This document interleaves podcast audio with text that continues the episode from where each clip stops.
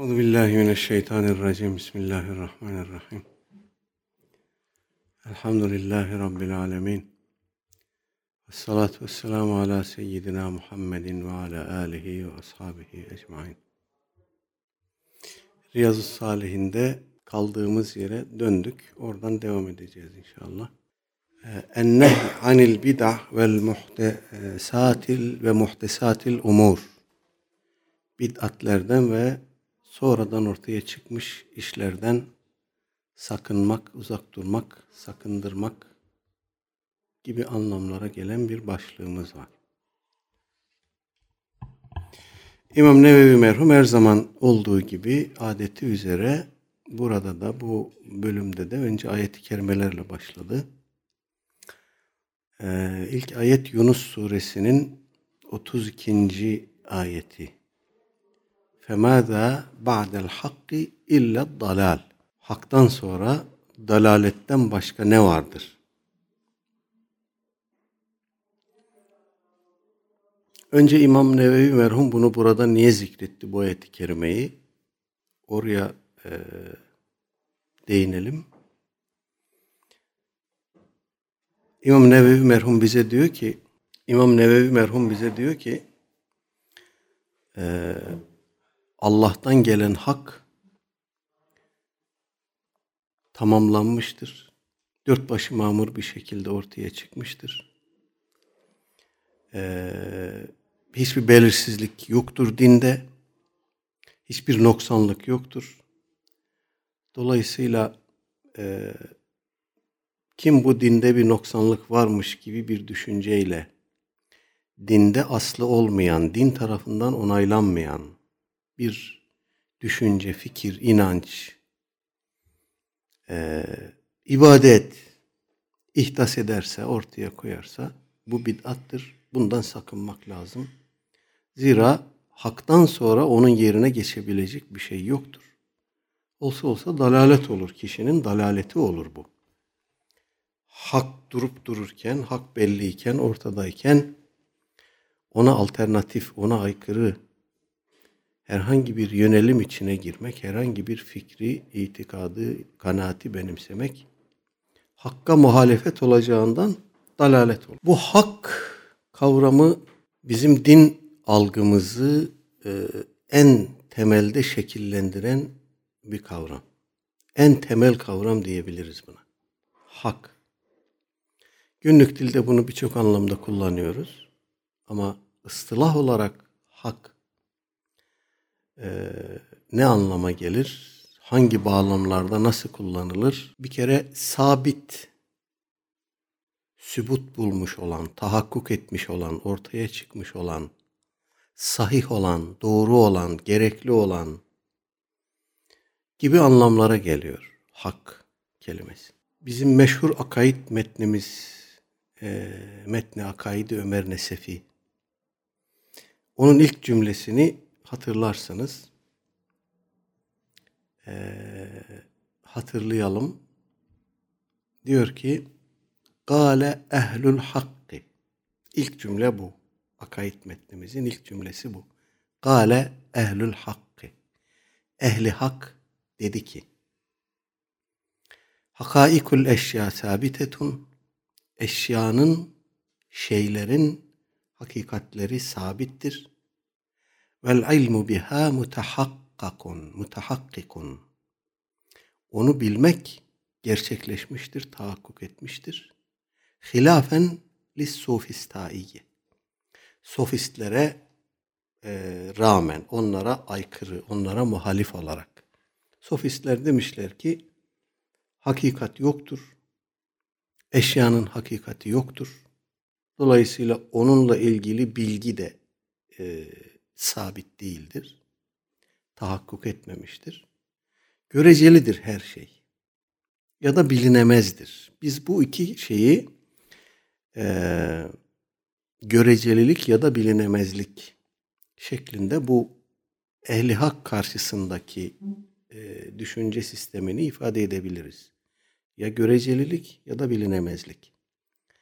Göreceliliğe göre hakikat diye bir şey yoktur. Ya da sabit hakikat yoktur. herkese göre, nereden baktığınıza göre değişir. Birine göre hak olan öbürüne göre olmayabilir. Efendim, bilinemezciliğe göre de e, vardır hakikat ama bilinemez. Ona dair e, sabit, tahakkuk etmiş, sübut bulmuş bir bilgi yoktur. Şimdi bunu niye söyledik? Biraz teknik bir alan ama dediğim gibi çok temel bir alan. Bizim e, tabir yerindeyse Müslüman e, paradigmasını belirleyen kavram. Hak. Bununla aynı anlamda kullanılan bir başka kavram üzerinden biraz daha netlik sağlayabiliriz. O da sıdk. Ulema bu iki kavramı birbiriyle e, kıyaslayarak tarif ederken diyorlar ki sıdk hükmün vakaya uygun olmasıdır. Ortada bir vaka var. Efendim ve o vakaya ilişkin olarak bizim verdiğimiz hüküm var. O hüküm o vakaya uygunsa, mutabıksa bu sıdktır. Bizim hükmümüzün sıdkını, sadakatini, doğruluğunu gösterir. Peki hak nedir? Burası ilginç. Hak da vakıanın hükme uygun olmasıdır. Vakıanın hükme uygun olmasıdır. Bu çok enteresan bir şey. Bu nokta üzerinde biz akaid metni okuyanlar, okutanlar genellikle durmayız, geçeriz ama çok temel bir şeydir bu. Bu şu demektir. Hak benim. Benim inancım, benim paradigmam, benim verdiğim hüküm hak budur. Ölçü budur. Vakayı buna göre değerlendirin. Vaka buna uygunsa geçerlidir, sahihtir, doğrudur, muteberdir. Değilse değildir. Şimdi e, Müslümanlar bu sabit hakikat üzere bulundukları sürece kendilerinden, doğrularından, inançlarından, temsil ettikleri hakikatten ki hakikat de hak köke, kökünden geliyor. Efendim, hiçbir zaman şüphe etmediler. Hiçbir zaman tereddüde düşmediler. Onu bir hakkın temsil ettiler, bir hakkın neşrettiler. Varlığın merkezine kendilerini koydular. Bu önemli bir şey. Eğer ortada bir hakikat varsa, bir hak varsa o bendedir dediler. Çünkü bana gelen vahiy, benim bağlandığım, inandığım vahiy bana hakkı hakikati aktardı, iletti. Ben onun üzerinde e, bir dünya kurdum. Dolayısıyla hak benim, hakikat bendedir. İşte bu özgüvenle, bu e, sabit müstekar hakikatle Müslümanlar asırlar boyunca e, Allah Teala'nın kendilerinden istediği şeyi beşer takati ölçüsünde yaptılar. Geldiğimiz noktada modern çağda Müslümanlar hak ve hakikat kavramını kaybettikleri için paradigmaları alt üst olduğu için e, kendilerine dair sabit bir e, müstekar nokta bulamıyorlar. Her şey o kadar flulaştı, her şey o kadar göreceli oldu ve anlamını, hakikatini kaybetti ki birisi bize dese ki sizin şu dininiz nasıl bir şeydir? Bize bunu bir anlatın. Herhalde din hakkında konuşan insan sayısınca hakikat ortaya koyarız. Bunlar tabii ki hakikat değil. Çünkü hakikat tektir, hak tektir. Tarih boyu böyle oldu. Bugün de böyle olması lazım. Ama bendenizin kültür çarpması dediğim bir şeye maruz kaldık biz. Öyle bir çarpıldık ki paradigmamız alt üst oldu. Algımız, tasavvurumuz, inancımız, her şeyimiz yerinden oynadı. Dolayısıyla ayağımızı basacağımız sabit, müstekar, hak ve hakikat bir nokta kalmadı. Bunun üzerine biz e, bu metinleri okuduğumuzda Kale ehlül hak hakayikul eşya sabitetun vel ilmu biha mutehakkikun filan gibi şeyleri artık böyle teorik çok anlamını e, kaybetmiş, anlamı kalmamış şeyler olarak okuyoruz. Hatta artık okumuyoruz da yani. Peki bunun yerine ne geçti? Ne koyduk biz bunun yerine? Bunun yerine vakayı hak kabul ettik. Ölçü kabul ettik. Verdiğimiz hüküm de ona uygun olursa, onun tarafından onaylanırsa makbul ve muteber oldu. E bunun İslami bir perspektif olmadığı çok açık. Ayrıca bir şey söylemeye gerek yok. Çünkü vaka bugün böyledir, yarın başka türlüdür, geçmişte başka türlüydü, gelecekte başka türlü olacak. Vaka değişkendir. Ama hak sabittir, sabit olmak zorundadır. Bir hüküm verecekseniz, bir adalet terazisi kuracaksanız, bir doğru yanlış ayrımı yapacaksanız böyle olmak zorundadır. Biz bugün bu ölçüyü maalesef kaybettiğimiz için ee, Müslümanlığımız da yerine oturmuyor. İtikadımız havada, boşlukta yüzüyor. Amellerimizde bir e, tatsız tuzsuz bir durum var. Efendim, kalbimizde itminan yok. Ve bunun dünyamıza, hayatımıza yansımaları son derece olumsuz ve çok boyutlu bir şekilde e, devam edip gidiyor. فَمَاذَا بَعْدَ الْحَقِّ اِلَّا الضَّلَالِ Haktan sonra olabilecek bir şey varsa o da dalalettir. Şu halde hakkı kaybetmiş, hakikatini kaybetmiş insanların ve toplumların varabileceği başka bir yer yoktur. Hakkı kaybetmiş, hakikati kaybetmiş insanlar değer ölçülerini kaybetmiştir. Varacağı yerlerde yerde dalaletten başkası değildir. Birkaç ayet sonra gene bu nokta üzerinde başka bir kavram e, ile bağlantılı olarak duracağız inşallah. En'am suresinin 38. ayeti Ma farratna fil kitabi min şeyin ayeti kerimenin bir kısmını alıyor İmam Nevevi merhum. Efendim biz kitapta hiçbir şeyi eksik bırakmadık. Müfessirler buradaki kitap kavramıyla neyin kastedildiği konusunda iki görüş halinde ihtilaf etmişler. Birinci grup demiş ki buradaki kitaptan maksat ümmül kitaptır, levh-i mahfuzdur. Levh-i mahfuzda her şeyin bilgisi mevcuttur. Allah Teala onu kastederek biz kitapta hiçbir şeyi eksik bırakmadık buyurmuş. Bu tefsiri doğru kabul edersek ya da esas alırsak, doğru yanlış demeyelim de bunu esas alırsak şöyle dememiz lazım. Madem ki levh-i mahfuzda eksik bir şey yok. Her şey orada mevcut. Oradan bize gelen son vahide e, bu tamam bilginin, tamam e, kitabın bir parçası, bir yansıması, belki bir zübdesi, bir özeti olarak bize hakikati bildire, bildiren bir kaynak hüviyetindedir. Hiçbir şeyin bilgisi Allah Teala'ya gizli kalmaz ve Allah Teala Kur'an'ı bize hidayet rehberi olarak göndermiş.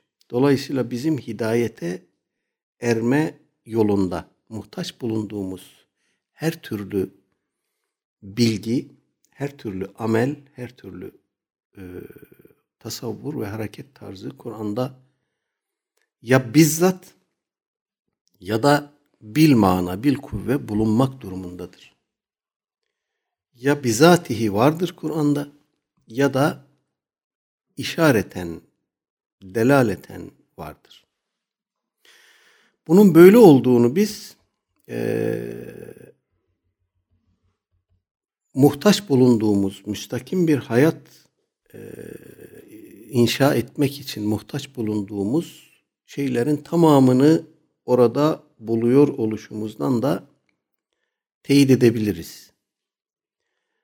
Ee, biz tarih boyunca hiçbir Müslüman alimden, hiçbir Müslüman e, kurucu daha doğrusu kurucu nesilden, kurucu kadrodan şöyle bir şey duymadık, okumadık. Biz şöyle dört başı mamur bir dünya kuracağız ama Kur'an-ı Kerim'de buna dair bir şey yok. Kur'an bu konuyu eksik bırakmış. Dolayısıyla yolumuzu, yönümüzü çizemiyoruz.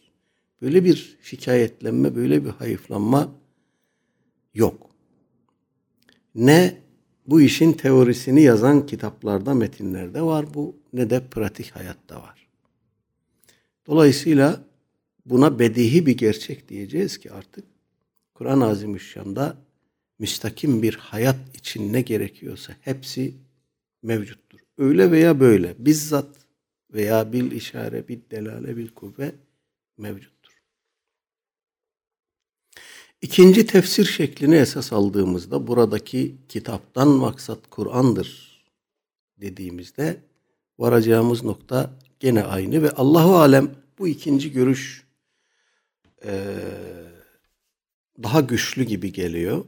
Zira Nahl suresinin 89. ayeti tam da bu noktaya e, işaret ediyor. Bismillah. Ve yevme neb'asu fi kulli ummetin şehiden aleyhim min enfusihim ve ci'na bike şehiden ala haula dirilme günü, kıyamet gününden bahsediyor Cenab-ı Hak.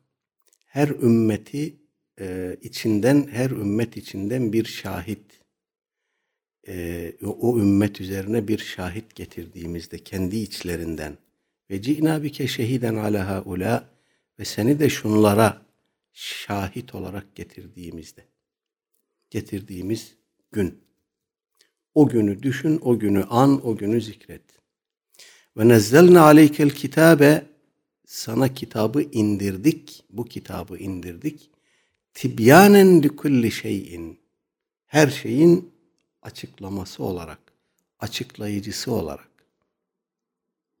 Ve huden ve rahmeten ve buşra lil müminin. Sadece açıklayıcı değil, aynı zamanda hidayet, aynı zamanda rahmet, aynı zamanda büşra olarak, müjde olarak Kur'an-ı Kerim burada açık bir şekilde e, ifade edilmiş, nitelendirilmiş. Dolayısıyla ve nezzelne aleykel kitabe tibyanen li kulli şey ifadesinden hareketle biz Kur'an-ı Kerim'de her şeyin açıklamasının bulunduğu e, görüşünden, daha doğrusu hükmünden hareketle üzerinde durduğumuz ayeti kerimede geçen kitaptan kastın Kur'an olduğunu söylemenin doğru olduğunu düşünüyoruz. Evet, dolayısıyla Kur'an-ı Kerim'de bizim hidayet olarak, e, açıklama olarak, beyan olarak, rahmet olarak, müjde olarak ihtiyaç duyduğumuz ne varsa hepsi mevcuttur. Buna rağmen bir kimse bununla yetinmeyip buna aykırılık teşkil eden bir görüş, bir amel, bir tasavvur peşine düşerse işte o ve da ba'del hakkı illa dalal ayeti kerimesinin çerçevesi içerisine girer. İmam Nevevi merhumun burada attığı başlık bid'attan ve sonradan ortaya konan şeylerden sakınma, sakındırma olduğuna göre burada da diyeceğiz ki bu hareket muhtesatı umurdan olur, bid'atı mezmumeden olur. Dolayısıyla uzak durmak gerekir. Diğer ayet-i kerimemiz Nisa suresinin 59. ayeti. Fe in tenaza'tum fi şey'in ferudduhu ila Allahi ve Resul. Evet bu müminlere hitap. Ayet-i kerimeyi baştan alırsak daha bir e, bütün olarak e, hak üzerinde konuşabileceğiz. Bismillah ya eyyühellezine amenu eti'ullaha ve eti'ur rasule ve ulil emri minkum. Ey iman edenler Allah'a itaat edin. Resul'e itaat edin ve sizden olan ulul emrede. Ve in tenaza'tum fi şeyin eğer bir şey hakkında, bir mesele hakkında niza ederseniz, ihtilaf ederseniz Ferudduhu ilallahi ve rasuli. Onu Allah'a ve Resul'e götürün, havale edin. İn kuntum mu'minine bil in kuntum tu'minune billahi vel yevmil ahir. Eğer Allah'a ve ahiret gününe iman ediyorsanız. Zalike hayrun ve ahsenu tevila. Bu hem en hayırlı olandır hem de netice itibarıyla, sonuç itibarıyla en güzel olandır. Riyazu Salihinin bundan önceki bahsinde e, sünnet-i seniyeye sarılma e, muhtevalı bahsinde bu tür ayeti kerimeler ve bu ayeti kerime üzerinde de durmuştuk. Hatırlayacaksınız. Müminler iradelerini Allah'a ve Resulüne teslim etmiş insanlardır. Müminler özgürlük peşinde değil, Allah Teala'nın muradını yakalamanın peşinde olurlar. Bu bazen özgürlüklerinden kısma, kısıtlama, ödün verme, feragat etme anlamına da gelir. Bunu da ister, bunu da istilzam eder. Dolayısıyla bizim için asıl olan Allah Teala'nın rızasıdır. Aleyhisselatü Vesselam Efendimizin muradıdır.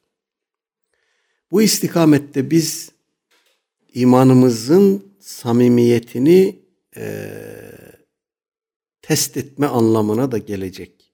İhtilaflı meselelerimizde Allah'a ve Resulüne dönmek meseleyi o iki adrese Kitabullah'a ve Sünnet-ü Resulillah'a havale etmek durumundayız. Bu bir e, sınanmadır. E, bu bir teyit sürecidir. Eğer Allah'a ve ahiret gününe iman ediyorsak böyle yapmak zorundayız. Ve onların verdiği hükme bir başka ayet-i kerimede geldiği üzere içimizde hiçbir burukluk duymadan tam bir teslimiyetle teslim olmak durumundayız. Evet ayet-i kerimenin baş kısmında itaat vurgusu var. Bunun üzerinde daha önce durmuştuk. Eti'u kelimesi ayet-i kerimede iki noktada tekrar edilmiş. Allah'a ve Resul'e itaat noktasında tekrar edilmiş. Allah'a itaat edin ve Resul'e itaat edin.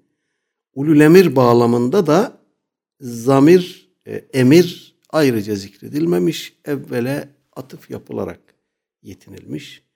Dolayısıyla Allah Teala'ya itaat ve Resul-i Ekrem Aleyhisselatü Vesselam'a itaat iki müstakil iştir.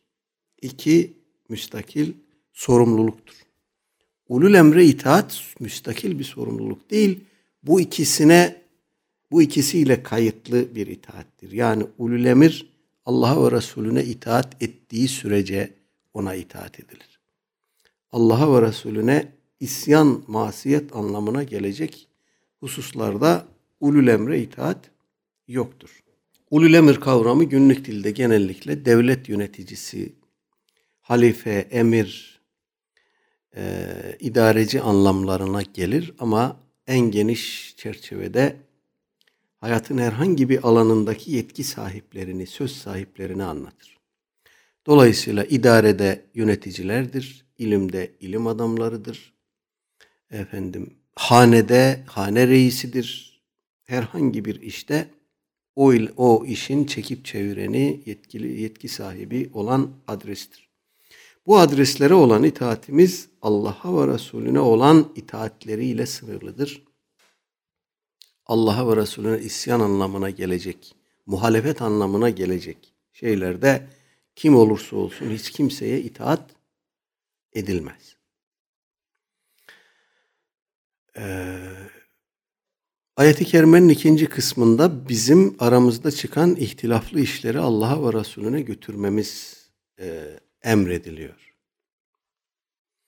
Sohbetin başındaki ayeti kerime ile burada bunu bu ayeti kerimenin bağlantısını e, kurmanın tam sırasıdır. Eğer Allah'ın ve Resulünün muradı belli değilse, muayyen değilse, biz aramızdaki çekişmeli işleri Allah'a ve Resulüne nasıl götüreceğiz? Allah ve Resulünün bizden ne istediğini tespit edemiyorsak ya da bu konuda ihtilaf ediyorsak e, eksenimiz kaymış demektir. Hak ve hakikat e, kaybolmuş demektir. Dolayısıyla bu ayeti kerimenin, bu ayeti kerimedeki emrin anlamı da buharlaşmış demektir. Kendimize dönelim, hakikatimizi e, ne kadar baskın olursa olsun, ne kadar e, çok yönlü olursa olsun, vakanın, aktüel durumun, küresel dünyanın, küresel dünyadaki geçer ideolojilerin, yaklaşımların insafına e, terk etmemeliyiz. Bu ahir zaman Müslümanının imtihanıdır ve çok çetin bir imtihandır gerçekten. O yüzden Aleyhisselatü Vesselam Efendimiz ahir zamana vurgu yaparken hadis-i şeriflerde e, belki de başka hiçbir alana e, bu kadar vurgu yapmamış, bu kadar hassasiyetle dikkatimizi çekmemiş. Hadis kitaplarında Kitabul Fiten, Kitabul Melahim, Eşratus Sa'a gibi bahislerde zikredilen ahir zaman hadisleri, buralarda haber verilen ahir zaman hadisatı e, üzerinde kemali ciddiyetle durmak, tefekkür etmek zorundayız. Zira hakikatlerin ters yüz olduğu bir zaman dilimidir bu ve başka hiçbir zaman diliminde Müslümanlar böyle bir durum yaşamadılar. Allah'a ve Resulüne işi götürmezsek iman iddiamız boştur. Ayet-i kerimenin son kısmı bunu anlatıyor bize. İn kuntum tu'minune billahi vel yevmil ahir. Eğer Allah'a iman etmişseniz ve ahiret gününe iman etmişseniz böyle yapın. Bu ayeti kerimenin bu bab ile ilişkisine gelince İmam Nevevi merhum bize demek istiyor ki din tamamlandı efendim hak batıl doğru yanlış belli oldu. Aranızda çıkan bir çekişmeli iş olursa başka bir adrese gitmeyin. Allah'a ve Resulüne gidin. Ee, başka bir adrese giderseniz iman iddianız havada kalır. Efendim, e, dinde sonradan ortaya çıkmış, makbul olmayan, meşru olmayan, muteber olmayan bir iş yapmış olursunuz. İşte bu muhtesatı umurdur. Bundan uzak durun. Allah'ın ve Resulünün verdiği hükme rıza gösterin, boyun kesin. En'am suresinin 153. ayeti. Ve enne hâzâ sırâtî mustakîmen fettebi'ûhu ve lâ tettebi'us subule feteferraka bikum an sebilihi. İşte bu benim dost doğru müstakim yolumdur. Fettebi'ûhu ona uyun, ittiba edin. Ve la tettebi'us subule başka başka yollara ittiba etmeyin. Başka başka yollar, istikametler tutturmayın. فَتَفَرَّقَ بِكُمْ عَنْ سَب۪يلِهِ Onlar Allah'ın yolundan sizi e, parça parça yapırır, yapar, alıkoyar, başka başka yollara sizi sevk eder. Bu ayeti kerime de geçen bir kelime önemli. O da sırat kelimesi. Ee, Kur'an-ı Kerim'de hemen hemen her yerde sırat kelimesiyle birlikte bir tamlayıcı, niteleyici kelime daha görüyoruz ki müstakim kelimesi. Sırat-ı müstakim. Fatiha'da da bu var, başka ayetlerde de bu var. Sırat kelimesi sadece müstakim olan yol için kullanılır. Yani sırata ihtida ettiğinizde, sırata geldiğinizde başka batıl bir yere gitme ihtimaliniz yoktur. Yani sırat müstakimdir. Arapçada eğri yol anlamına da gelebilecek, daha doğrusu eğri yol anlamında da kullanılabilecek bir yol kelimesi daha var. Hatta birkaç tane var. Mesela tarik var. Mesela sebil var. Bunların doğrusu da olur, eğrisi de olur. Ama sıratın eğrisi olmaz. Nitekim Cenab-ı Hak kendisinin de sırat-ı müstakim üzere bulunduğunu Kur'an-ı Azimüşşan'da bize haber vermiş. İnne Rabbi ala sırat-ı müstakim diye. Rabbim sırat-ı müstakim üzeredir. Dolayısıyla e, İslam müstakim olan sırattır. Müslüman da müstakim olan sırat üzere bulunan insandır. Ayet-i kerimenin devamı da zaten velatet tebi'us sübüle başka başka yollara ittiba etmeyin buyurarak oralara iltifat etmeyin, oralara itibar etmeyin. Müstakim olan tek yol sırat üzere bulunmaya devam edin uyarısını yapıyor bize. Öyle olursa ne olur? O bizi farklı farklı istikametlere sevk eden bir hareket olur. Biri bu tarafa, biri bu tarafa. Nitekim e, hadisler kısmında göreceğiz. Aleyhisselatü Vesselam Efendimiz eline bir çubuk alacak, yere bir çizgi çizecek. Sonra onun sağına ve soluna çizgiler çizecek. Sırat-ı müstakim ile işte buradaki sübülü bize o örnek üzerinden görsel e, örnek üzerinden anlatacak. Dolayısıyla sırat-ı müstakimi terk etmiş. Sıratı biz tek başına da kullansak gene müstakim anlamı vardır onun bünyesinde. Sıratı terk edersek sübüle gideceğiz demek ki. Onun bizi nereye götüreceği de belli olmaz. Sağa çeker, sola çeker. Batılın e, zimamı yok. O yana da gider, bu yana da gider. Ama sıratın tek bir istikameti var. O da rıza-i bariye gider. İmam Nevevi bizi burada bu ayeti kerime ile dikkatimizi çekiyor ki muhtesat-ı umur sizi o sübüle sevk edebilir. Sırat-ı müstakimden sağa ya da sola istikametinizi kaydırmak suretiyle bid'atlar sizi oraya buraya sevk edebilir. Kalbinizi e, bulandırır. Buna dikkat edin. Bid'atten uzak durun. Ali İmran suresinin 31. ayeti Kul in kuntum tuhibbunallaha fettebi'uni yuhibbukumullahu ve yaghfir lekum zunubekum. De ki ey Resulüm eğer Allah'ı seviyorsanız bana ittiba edin ki Allah da sizi sevsin ve günahlarınızı bağışlasın.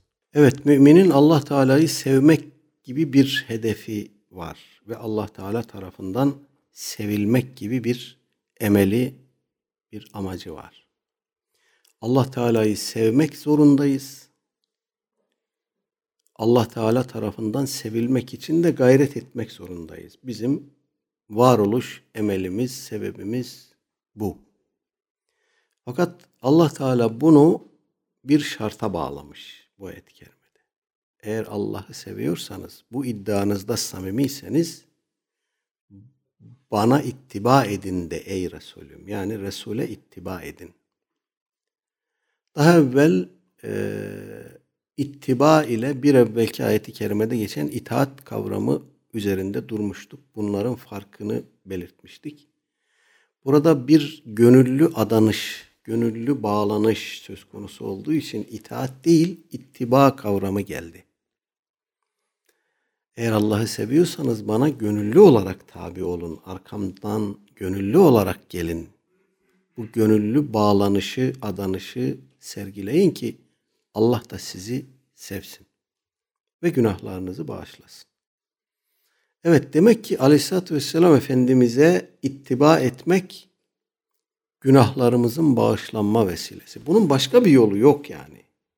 Günahlarımızın bağışlanmasını istiyorsak e, ve Allah Teala tarafından sevilmek istiyorsak Aleyhisselatü Vesselam Efendimiz'e itaat etmek zorundayız. İttiba etmek zorundayız. Muhalefet etmemek zorundayız. Bu yüzden bu ümmet arkadaşlar Aleyhisselatü Vesselam Efendimizin e, sadece Kur'an'ın tefsiri, beyanı, sırat-ı müstakimin e, tafsili anlamındaki sünnetlerine değil, aynı zamanda zevait dediğimiz sünnetlerine de ittiba etmeyi ihmal etmemiş. Bu konuda e, hassasiyet göstermiş. Bugünlerde e, İmam Kevseri merhumun makalatının ikinci cildi üzerinde çalışıyorum. Dua edin de inşallah onu bitireyim tercümesini. Orada bir şey var. E, Keşfur Ruus ve Lübsün Nial Fis Salat diye bir makale var. Namazda başı açık olmak ve nalinli ayakkabılı namaz kılmak diye. Orada İmam Kevseri merhum e, bir vesileyle sarık meselesine getiriyor sözü. Ve hakikaten e, bu ümmetin hangi kültürden olursa olsun, hangi mezhepten, meşrepten olursa olsun, tarih boyunca hep başı kapalı olmaya özen gösterdiğini, bu konuda hassasiyet gösterdiğini e, ifade ediyor. Çok enteresandır. Aleyhisselatü Vesselam Efendimiz'den sarığın faziletleriyle ilgili çok hadis rivayet edilmiş. Bu konuda müstakil eserler de var. Fakat bu hadislerin hiçbirisi sahih değil. sarığın faziletleriyle ilgili hadislerin hiçbirisi sahih değil. Her biri hakkında ulema e, bir söz söylemiş. Senedi itibariyle, ravileri dolayısıyla her birini tazif etmiş. Fakat gelin görün ki bu sarık diye bir şeyi hayatımızdan çıkarmamıza müncer olmamış. Çünkü Aleyhisselatü Vesselam Efendimiz ve onun güzide sahabesi hiçbir zaman sarıksız gezmemiş. Bu yüzden bizim büyüklerimiz bize hep en azından namazda takkeli olmaya dikkat edin derler. Allah selamet versin. Emin Saraç hocamız Allah sağlıklı ömür versin. Bu konuda öyle bir e, titiz ve hassastır ki efendim kendisini zaten takkesiz göremezsiniz de yanına gittiğinizde takkesiz oturursanız bir şeyler böyle bir eğreti duruyor gibi hissedersiniz zaten yani. Onun hassasiyeti de böyle. Ve namazda bilhassa takkeli olmaya özellikle e, dikkat ediyor, dikkat çekiyor. Bunu her vesileyle ifade ediyor. Daha önce burada e, bu ümmetin ulemasının sarık ve takke konusundaki hassasiyetine değinmiştik. Bunu gösteren birkaç örnek zikretmiştik hatırlıyorum. Dolayısıyla en azından bu vesileyle diyelim ki e, Aleyhisselatü Vesselam Efendimiz'e ittiba yolunda namazlarda takkeyi ihmal etmeyelim. Namazlarda mutlaka takke takalım. İmam Kevseri diyor ki İslam dünyasının neresine giderseniz gidin efendim camide sarıksız ve takkesiz insan göremezsiniz. İmam Kevseri 1952'de vefat etmiş. İslam dünyasının neresine giderseniz gidin namazda, camilerde sarıksız ve takkesiz insan göremezsiniz diyor.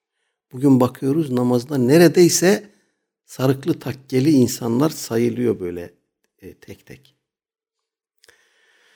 Evet işte ulemamızın Efendimiz Aleyhisselatü Vesselam Efendimiz'e e, ittibası buralara kadar gelmiş. Yani birileri buna şekilcilik diyebilir. Birileri buna efendim kabukta, görüntüde, şekilde ittiba deyip bunu küçümseyebilir. Ama biz biliyoruz ki bu, bu noktada hassasiyet gösteren ümmet ve onun uleması Aleyhisselatü Vesselam Efendimizin süneni hüda diye ifade ettiğimiz sünnetlerine teesside, ittibada çok daha büyük bir hassasiyet göstermişti. İşte o hassasiyet dolayısıyla zaten buralarda hassasiyet oluşuyor. Oradaki bir gevşeme, oradaki bir gevşeme buralara kadar sirayet edip geliyor. Allah dostlarından biri diyor ki eğer bir kimse nafileler konusunda gevşeklik gösterirse o sünnetlere e, ittibadan mahrum bırakılır. Sünnetleri gevşetmeye başlar. Sünnetleri gevşetmeye başlayan kişi bir süre sonra farzlara ittibadan, farzları yerine getirmekten mahrum bırakılır. Farzları yerine getirmekten mahrum bırakılan kimsenin de Allah Teala kimseye de Allah Teala bir bid'atçı musallat eder ve o bid'atçı onun kalbini karartır. Onun istikametini karartır. Arkadaşlar aslında yaşadığımız hadise tamamen böyle bir şey. Yani günümüzde bir kısım bid'atların yayılması, bir kısım bid'atçıların e, takipçilerinin çoğalması onlardaki bir maharetten değil. İnsanların ameldeki gevşekliklerinden kaynaklanıyor. Nafileleri gevşeten bir süre sonra sünnetleri terk ediyor. Onu gevşeten bir süre sonra farzları terk ediyor. Yani bu insanlar nezdinde nafilelerin önemsiz addedilmesinden başlayan bir çözülme süreci farzların önemsiz addedilmesine kadar gidiyor. Orası e, çöktüğünde, orası çözüldüğünde artık bid'atın o insanın hayatına, kalbine e, girmesi, tasallut etmesi, tahakküm etmesi de kaçınılmaz oluyor. İşte böyle bir durumda Aleyhisselatü Vesselam Efendimiz'e gönüllü bağlanışın, ona gönüllü ittibanın önemi, Cenab-ı Hakk'ın muhabbetini ve mağfiretini celbetmenin yolu olarak bu ayet-i kerimede dikkatimize sunulmuş. Allah Teala hakkıyla istifade etmemizi nasip buyursun. Bu ayet-i kerimelerden sonra İmam Nevevi merhum hadis-i şeriflere geçti. 171 numaralı hadis e, var sırada. An Aişe radıyallahu anha kalet. Kale Resulullah sallallahu aleyhi ve sellem men ahdese fi emrina hâdâ mâ leyse minhu fehuve reddun. Muttefekun aleyh. Ve fi rivayetin li muslim men amile amelen leyse aleyhi emruna fehuve reddun e, muttefekun aleyh. Bunun sonunu da müttefakun aleyh demiş ama İmam Müslim'in e, bu varyantı tek başına rivayet ettiğini de İmam Nevevi söylüyor. Evet Hazreti Ayşe validemizden gelen rivayet diyor ki Resul-i Ekrem aleyhissalatü vesselam Efendimiz buyurdu ki Men ahdete fi emrina hada kim bizim bu emrimizde, işimizde, dinimizde ma leyse minhu ondan olmayan bir şeyi ihdas ederse fehuve reddun o merduttur. Dinden olmayan şeylerin aleyhissalatü vesselam Efendimizin tebligatından olmayan şeylerin ortaya konulması merduttur. Bunu ortaya koyan da merduttur. Ee, burada tabi bu e, ihdas, muhtes kavramını biraz açıklamakta fayda var. Dinde bir asla dayanmayan ve sonradan ortaya konulmuş olan her şey bu bu hadis-i şerifin kapsamındadır. Dinde bir asla dayanmayan, sonradan ortaya konmuş şeyler.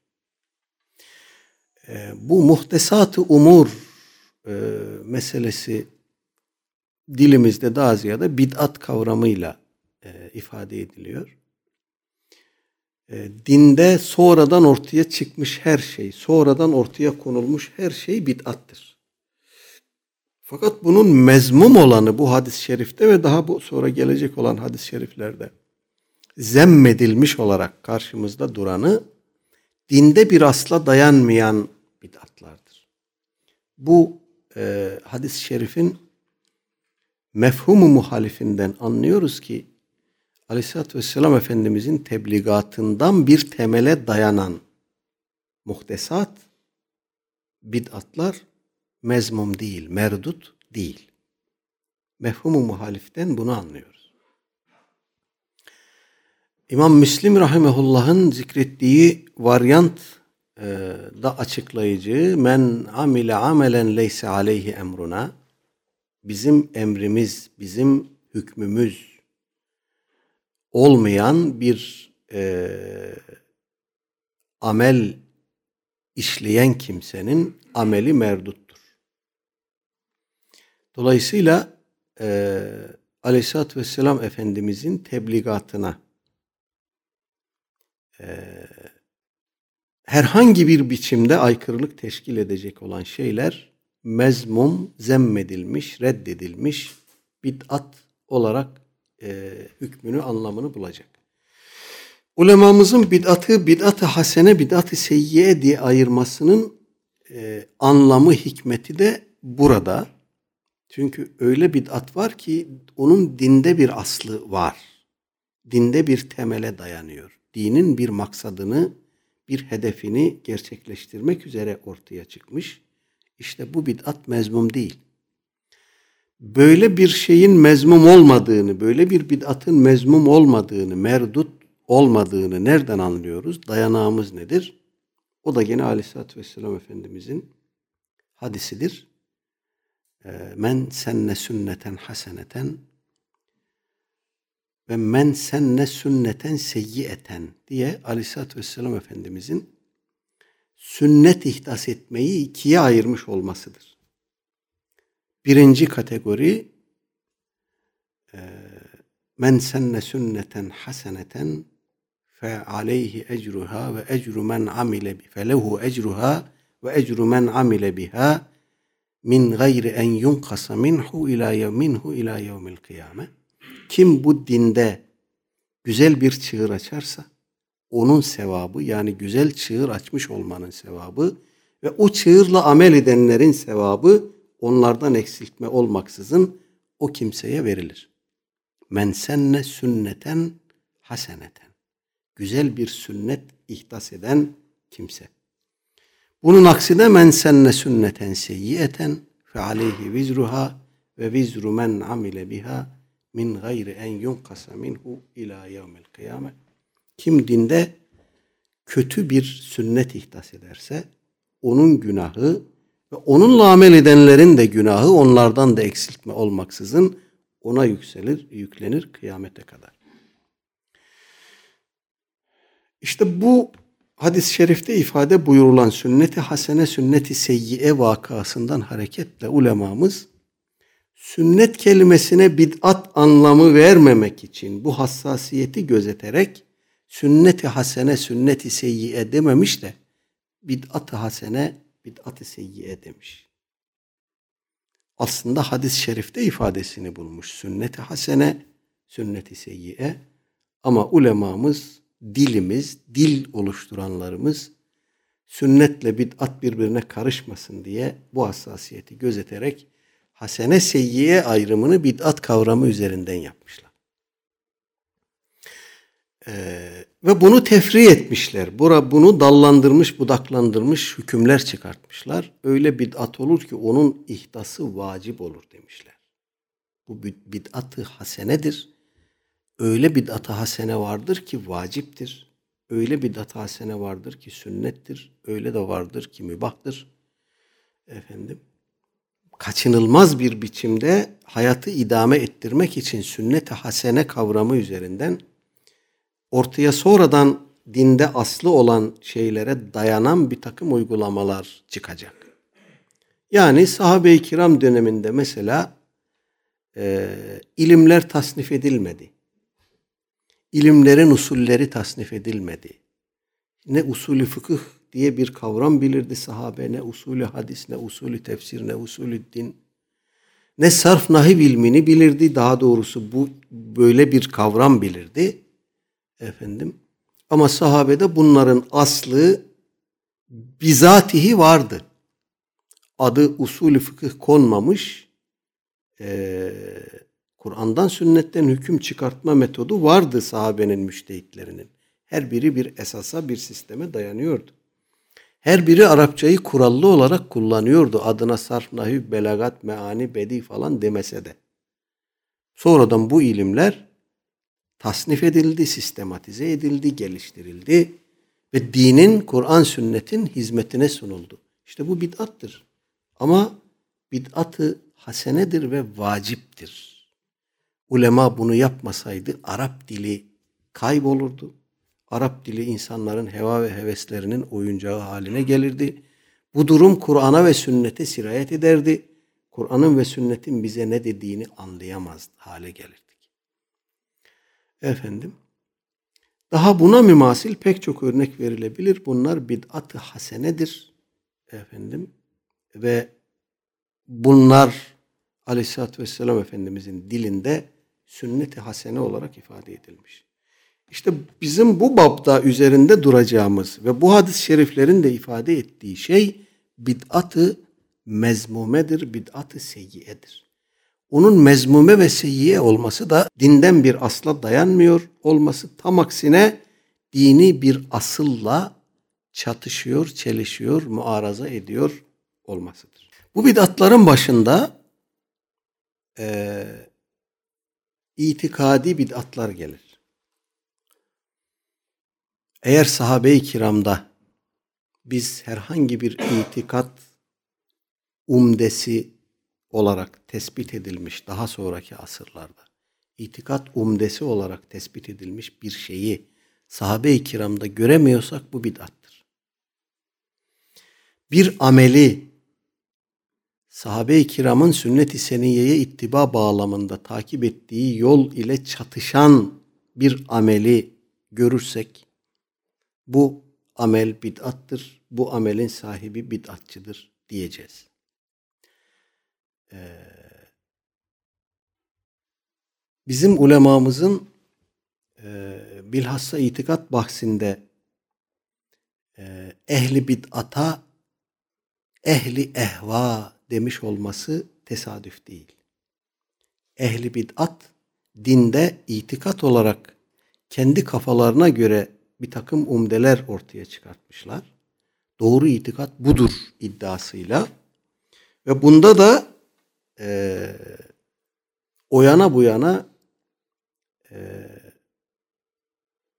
sapmışlar. Bir kısmı o yana bir kısmı bu yana sapmış. Her biri ayrı bir hevaya tabi olmuş. Ehli ehva. Burada Aleyhisselatü Vesselam Efendimizin tebligatına aykırı inançlar, tutumlar, benimseme söz konusudur. Ve e,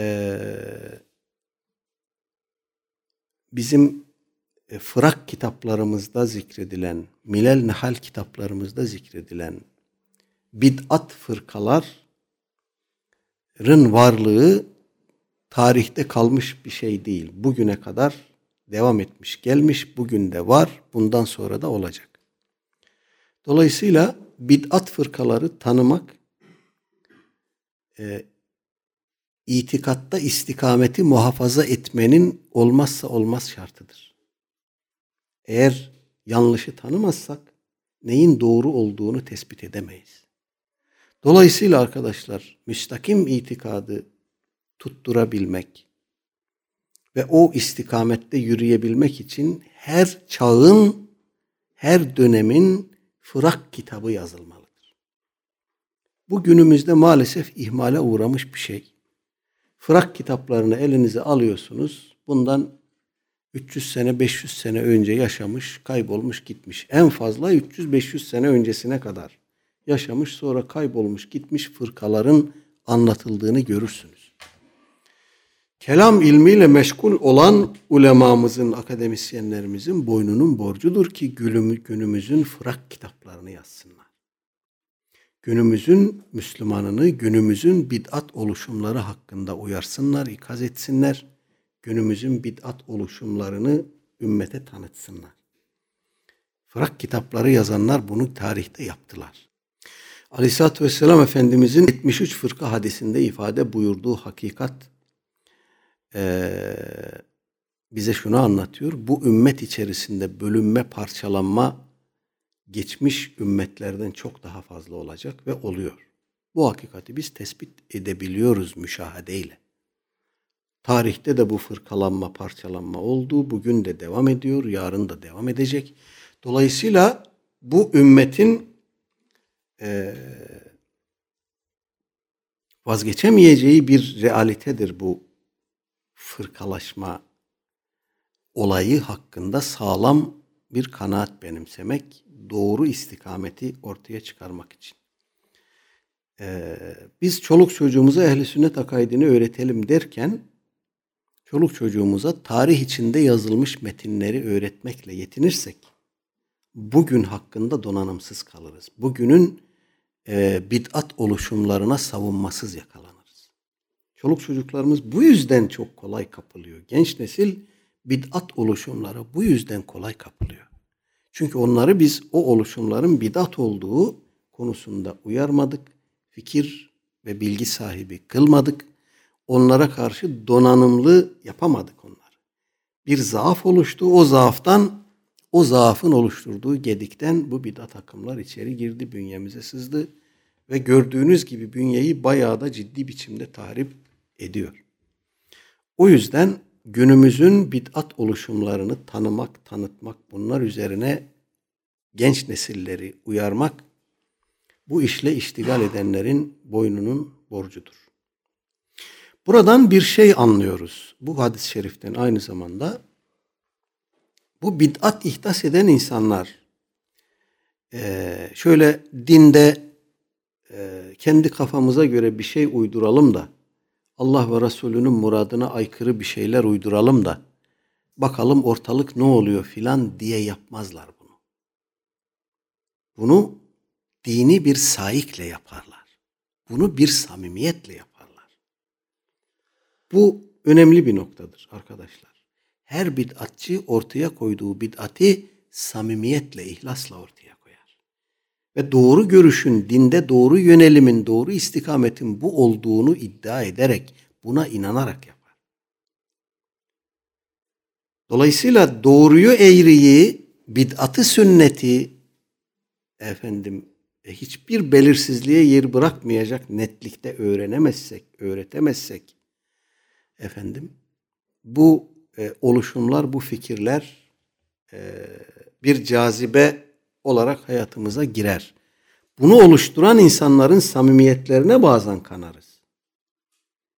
Samimiyet istikamet ölçüsü değil oysa, değil mi? Bu ülke, bu millet kısa bir süre önce bir FETÖ tehlikesi yaşadı. Öyle bir adam vardı ki karşımızda gözleri iki gözü iki çeşme ağlıyordu. Onu gören insanlar efendim onun ağlamasından bir samimiyet çıkarıyordu. O samimiyet üzerine o adamın e, fikirleri, efendim, icraatları o samimiyet gölgesi altında algılanıyordu. Adam samimi. Dünyanın bilmem kaç ülkesine eğitim götürüyor, okul yapıyor, şunu yapıyor, bunu yapıyor. Bir de görüyorsunuz işte adam e, bir dikili ağacı yok e, gözleri ağlamaktan kan çanağı olmuş. Bu her bid'atçıda var aslında. Hiçbir bid'atçı efendim bir casus edasıyla icra faaliyet etmez. Dönün tarihe bakın. O bid'at fırkaların reislerinin hayatlarını okuyun arkadaşlar. Hakikaten ibretliktir onlar. O kadar samimi insanlar. O kadar din uğrunda bezli cehd etmiş insanlar, o kadar fedakarane, feragatle çalışmış insanlar görürsünüz ki efendim şaşırırsınız. Bu insanlardan bu bid'at görüşler nasıl e, ortaya çıkmış, nasıl sadır olmuş dersiniz. Aslında şaşılacak bir şey yok. Bizim algımızdaki arıza dışında. Samimiyete ram oluyoruz. Efendim e, samimiyeti istikamet ölçüsü olarak algılıyoruz. Arıza buradan kaynaklanıyor. Dolayısıyla ne kadar samimi olursa olsun, ne kadar ihlaslı olursa olsun kişinin dinde ortaya koyduğu, ne kadar iyi niyetli olursa olsun ortaya koyduğu dine, dinin asıllarına aykırılık teşkil eden her görüş, her fikir, her hareket bid'attır ve mezmumdur diyebilmeliyiz. Diyeceksiniz ki Fethullah Gülen bağlamında bu neye tekabül ediyor? Adam dinde nasıl bir bid'at görüş ortaya attı ki sen bunu böyle söylüyorsun? Aslında adamın dinde ortaya attığı bid'at görüş herhangi bir tarihselcinin görüşünden farklı değildi. Onun yazdıklarını takip edenler bilirler. Ee, onun birinci kuşak talebeleriyle bizim vakti zamanında internet üzerinden çok münazaralarımız olmuştu. Ee, şunları söylüyorlardı. Yani siz bu din evrenseldir filan demeyin. Bu kitap, bu sünnet, bu şeriat evrenseldir demeyin. Evrensel değildir çünkü. Fıkıh kitaplarını açın bakın. Orada göreceğiniz hükümlerin yüzde 95'i en az beşeri hükümlerdir ve tarihseldir. Dolayısıyla fıkıh kitapları yeniden yazılabilir, hatta yazılmalıdır. İşte biz burada birkaç seminer Fazlur Rahman dedik, Mustafa Öztürk dedik vesaire. Aslında onlardan farklı bir şey değil bu değil mi? Aynı şey. Ama dediğim gibi öyle bir perdeledi ki adam bizi, gözlerimizi toplum olarak göremedik. Adamın ne dediği çok umurumuzda olmadı. Karşımızda o fotoğraf durup durduğu sürece adamın ne dediğine çok bakmadık. Ne yapmak istediğine çok bakamadık. Bu durum bugün başka ehli bidat için de söz konusudur arkadaşlar. Bunların e, evet aralarında proje olanlar vardır. Hepsinin yüzünü yıkamayalım. Aralarında proje olanlar vardır. Aralarında e, uluslararası sermaye tarafından fonlananlar vardır. Buna dikkat etmek lazım. E, ama netice itibariyle bizim odaklanacağımız şey bunların söyledikleridir. Söylediklerini doğru tahlil edebilirsek, söyledikleri hakkında doğru hüküm verebilirsek, ötesi Allah'a ait. Yani biz kalplere, gönüllere nüfuz etme sorumluluğunda değiliz. Böyle bir imkanımız da yok zaten. Dolayısıyla bu iradeyi elimizden bırakmamalıyız. Bid'at e, konusundaki hassasiyeti, bid'at hassasiyetini yeniden toplumun gündemine sokmak zorundayız. Arkadaşlar bu kavramı biz kaybettik. Bu kavramı artık çok büyük ölçüde çok cüz'i meseleler hakkında kullanır olduk. İşte falan yerde bir dilek ağacı varmış ona çaput bağlamak bid'atmış. Kabirler üstünde mum yakmak bid'atmış. Şunu yapmak hurafeymiş. Böyle çok cüz'i meselelerle sınırlı bir kullanım alanı oldu bid'at kavramı.